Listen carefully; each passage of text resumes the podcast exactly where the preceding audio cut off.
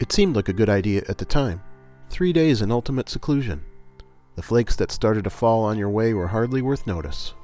But now the polar vortex is locked over Canada, and, as the drifts creep up to the windows, you feel foolish being miles and miles from any neighbor or route plowed by a road commission. The generator ran out of gas yesterday. But there's plenty of lamp oil and wood for the stove. Surprisingly, your call for help was met with something like joy. An acquaintance has a snowmobile with enough gas for a one way trip. They're bringing people, food, supplies, beverages, and, if they heard your plea as the last milliamp slipped from your phone, games. That's right, soon you'll be gamers stuck in Snowmageddon.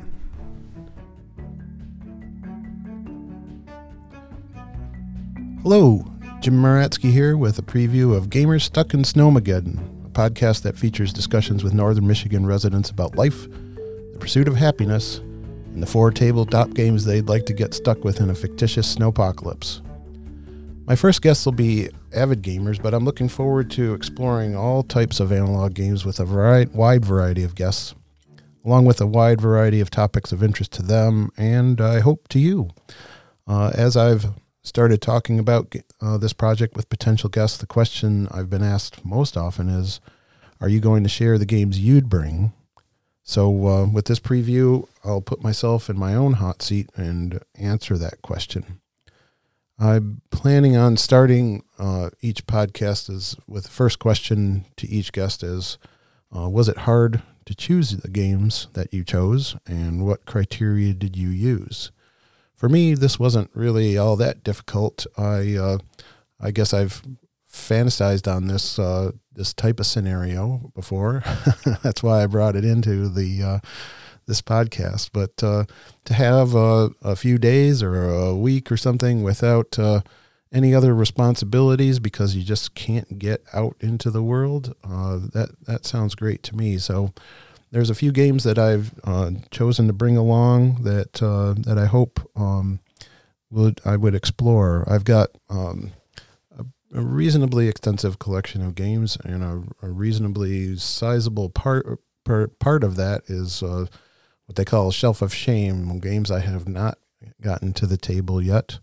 So some of them that I'd like to bring along uh, while I'm stuck out in the snow uh, would be some that uh, are either you know more complex that uh, that I haven't been able to get out uh, because of the time it would take to learn or or play them. Um, some that uh, that I'd like to explore a little bit more that just uh, haven't had found folks to to play with, and um, and then I'll also choose a couple that uh, that I you know just like uh, that I think would be fun to have along if, if folks are there and to uh, or to play along with the games to um, to do that. So, um, without further ado, let me get started on my list. Uh, this will just be a, a, quick discussion here, and I'm hoping that uh, when we get past a preview and you have more and more interesting folks to listen to than me, then you'll uh, then you'll uh, we'll have a little bit more extensive discussion. But anyway, um, my first game that I'd like to take along is one that I've owned since 1979. Yep, that's a long time ago. Um, it's a game from uh, Avalon Hill, dev- designed by Richard Hamblin, and that's uh, Magic Realm. Um, it's a uh, a game that um, is a fantasy based game, uh, very much like I wouldn't really call it a dungeon crawler, but a, uh, a fantasy realm explorer. Uh, it's a sandbox game that uh, that allows you to basically um, put out a, a, a fantasy world uh, with paths and little clearings where things can happen, uh, and move a character through that that realm. It's you know, gives you a lot of uh, leeway as to what you can do. Um, it plays up to 16 players. There's 16 characters in the box. Each player chooses a character, and uh, there are various things like, you know, swordsmen and dwarves and woods girls and that kind of thing. Um, to uh, they all have different powers, and uh, as you move through the environment, you can choose to go to different places and uh, and encounter monsters, uh, encounter local residents, and and uh, communicate with them, and uh, and you can, um, you know, uh, fight with the monsters, fight amongst yourselves. There's just lots of different things that you can do in this game, as I as I understand it. Um, from a modern perspective, the production quality isn't isn't all that great. Um, but what I'm mostly interested in with this game is just to see how somebody, you know, that many years ago, kind of thought through how uh, how this game could be constructed. And uh, from what I've heard, although it's uh, it's pretty, you know, there's a lot to think about. the The rule book that comes in the game that I have, the version that I have, which is the first version, is about 36 pages long. It, it's played over a series of encounters, so they sort of introduce rules to you in, in bite-sized pieces uh, as you go through. But uh, folks have created a more recent version of uh, of the rule book, uh, the third edition. That is actually like 120 pages long. You can download it off of Board Game Geek and um, and find it there. Uh, so it's um, that's something that I you know don't I've owned it for a long time. It's been in the bottom of a box that I've carried with me where all the places I've moved. Uh, but I've never really pulled it out. And I mean, I think I did when I first got it. I, I, I tried playing it, and um, but I don't really remember that. That was a long time ago, and uh, so I'd like to pull that one out and um, and see how that goes. Try to explore it a little bit and um, and try to learn a little bit more about that. So my second game um, that I'm going to try to take along is a campaign game. And uh, again, on my shelf of this is a another one of those ones on my shelf of shame. But uh, the uh, the I have I own several can you know what I would consider campaign games, games that need to be played or can be played across several uh, sessions that uh, you know give you a chance to explore some kind of world in more than one more than one time. Um, the games I got are Legends of Andor and Charterstone, which is a that's more of a legacy game type thing.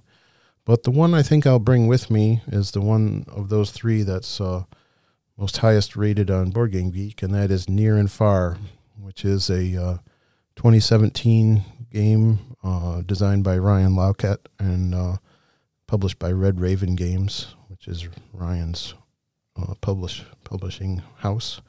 I've played several of Ryan Laukat's games and I I like them, but I've only played his smaller games, so that would be like Roam and Eight Minute Empire. Um, but I really like the idea of a game that tells a story, and that's kind of why I acquired Near and Far. But I'm hoping someday to uh, to play this. It uh, it it's got an interesting world. Ryan Laukat's worlds are, are world building is always interesting. Um, it's got a, a, spiral bound book in it that has maps that you can play on, um, and there's also a thick book of kind of paragraphs that you can read along the way.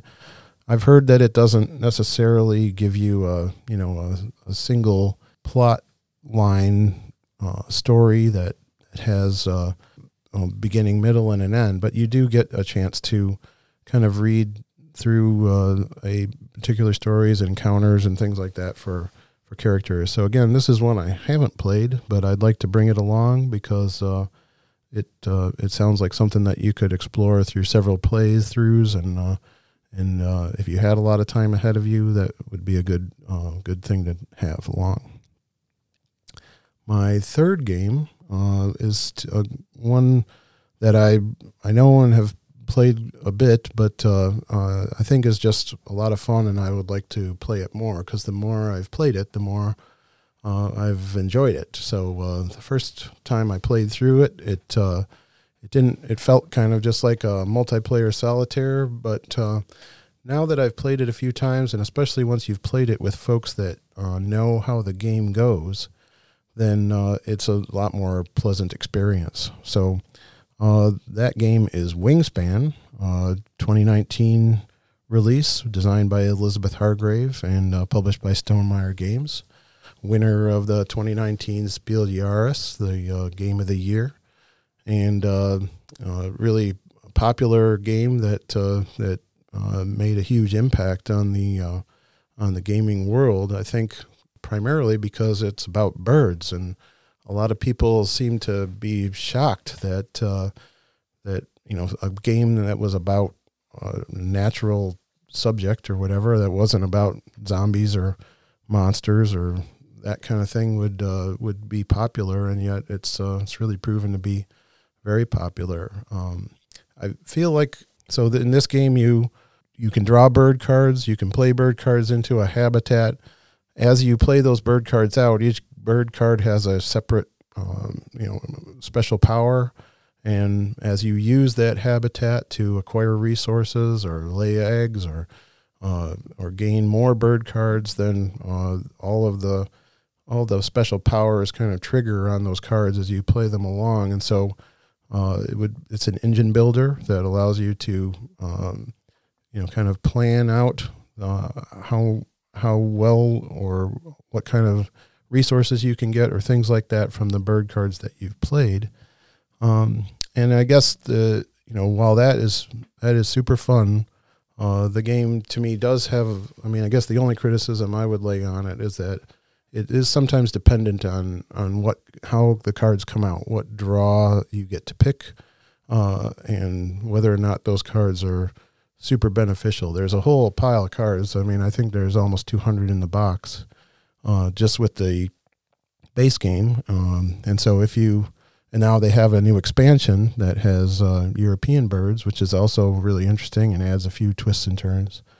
Uh, so as you as you play those along, then you can uh, you can really start to get uh, get things going. One of the other things I really like about the special powers that the birds have is that they uh, benefit both you and other people in the game. And so sometimes you can get an extra benefit that you didn't really expect because somebody played something.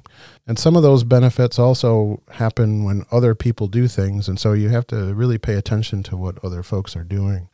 So that kind of, you know, my initial th- feeling of multiplayer solitaire has really evolved over time. And I think now that I've played it with folks, and especially folks that have played it several times themselves, uh, you can you can really start to move the turns along really fast. It feels like you're always getting something that you need that you need for later. Uh, you can uh, you can also make other people joyful by by actually uh, you know playing cards that that give them benefits along with you. Um, and so um, so that that really makes it interesting and fun. And I think uh, if you're stuck in the snow in the middle of winter, uh, there's nothing better than looking at uh, colorful birds and thinking about that in the springtime uh, when you're when you're out there. So that's Wingspan, uh, my third choice. And then finally, uh, my last choice that I'd like to take along with me is a game called Mexica, or technically, it's really should be called pronounced Mexica. Um, this is a 2002 release uh, by Michael Kiesling and Wolfgang Kramer and the version I have is published by Aiello. And I really like this version because of the all the parts in it are really great. I'll talk about that in a minute, but uh, but basically the um, Kiesling and Kramer have put together uh, what they call the Mask trilogy of games. Uh, that's Tikal, Java, and Mexica, and uh, these games are all kind of uh, themed around various ancient uh, civilizations.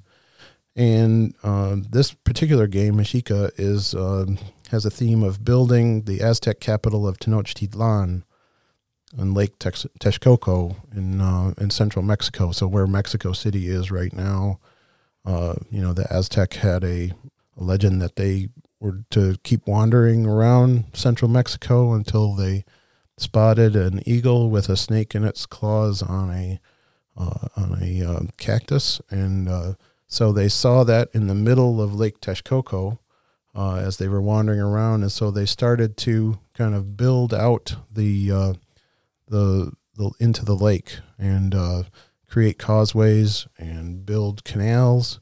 And so this game is basically a uh, about building canals, making districts within the the lake, um, building temples within those districts, and all of those things kind of score you points.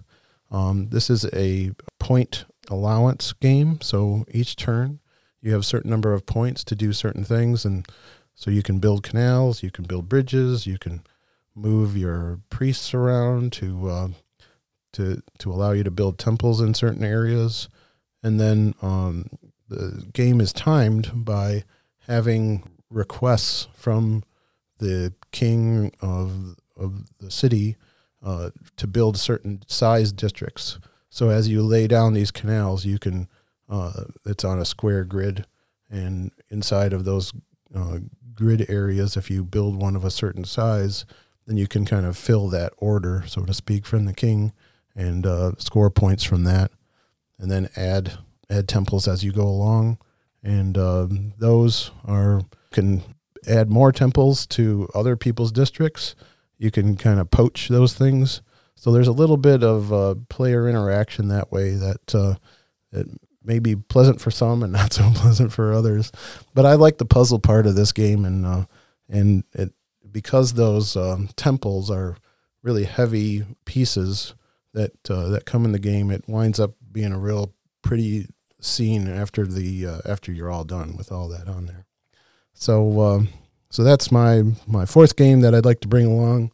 Uh, Mashika uh, by Wolfgang Kramer and Michael Kiesling. So there they are. Four games that aren't necessarily my favorites of all time, but some I'd love to spend a week with if I had a chance. And the answer to the question of what games I'd bring if I got stuck in snow. And the, the question I'll be putting to other guests here on Gamers Stuck in Snowmageddon here in the near future. Uh, we'll have lots of different folks on, and uh, I hope uh, that you'll be there for us to to listen to what they have to say and how they answer that question. That's it for this preview of Gamers Stuck in Snowmageddon. Uh, I'll have many more and more interesting guests coming soon. Uh, this podcast was recorded at the studios of Traverse Area Community Media in Traverse City, and those studios studios are available to everyone. So uh, check them out at uh, tacm.tv. The nice music that you're listening to was provided by Blue Dot Sessions. This episode was sponsored by Archipelago Creative LLC, publishers of Mackinac Island card and board games at MackinacTreasure.com. Uh, look for more episodes of this podcast at anchor.fm slash game in snow and get links and more information about this episode at gameinsnow.com. If you have comments about this show or want to suggest or be a guest, please email me at gameinsnow at gmail.com. And I'm Jim Maratsky. Thanks a lot for listening and see you next time.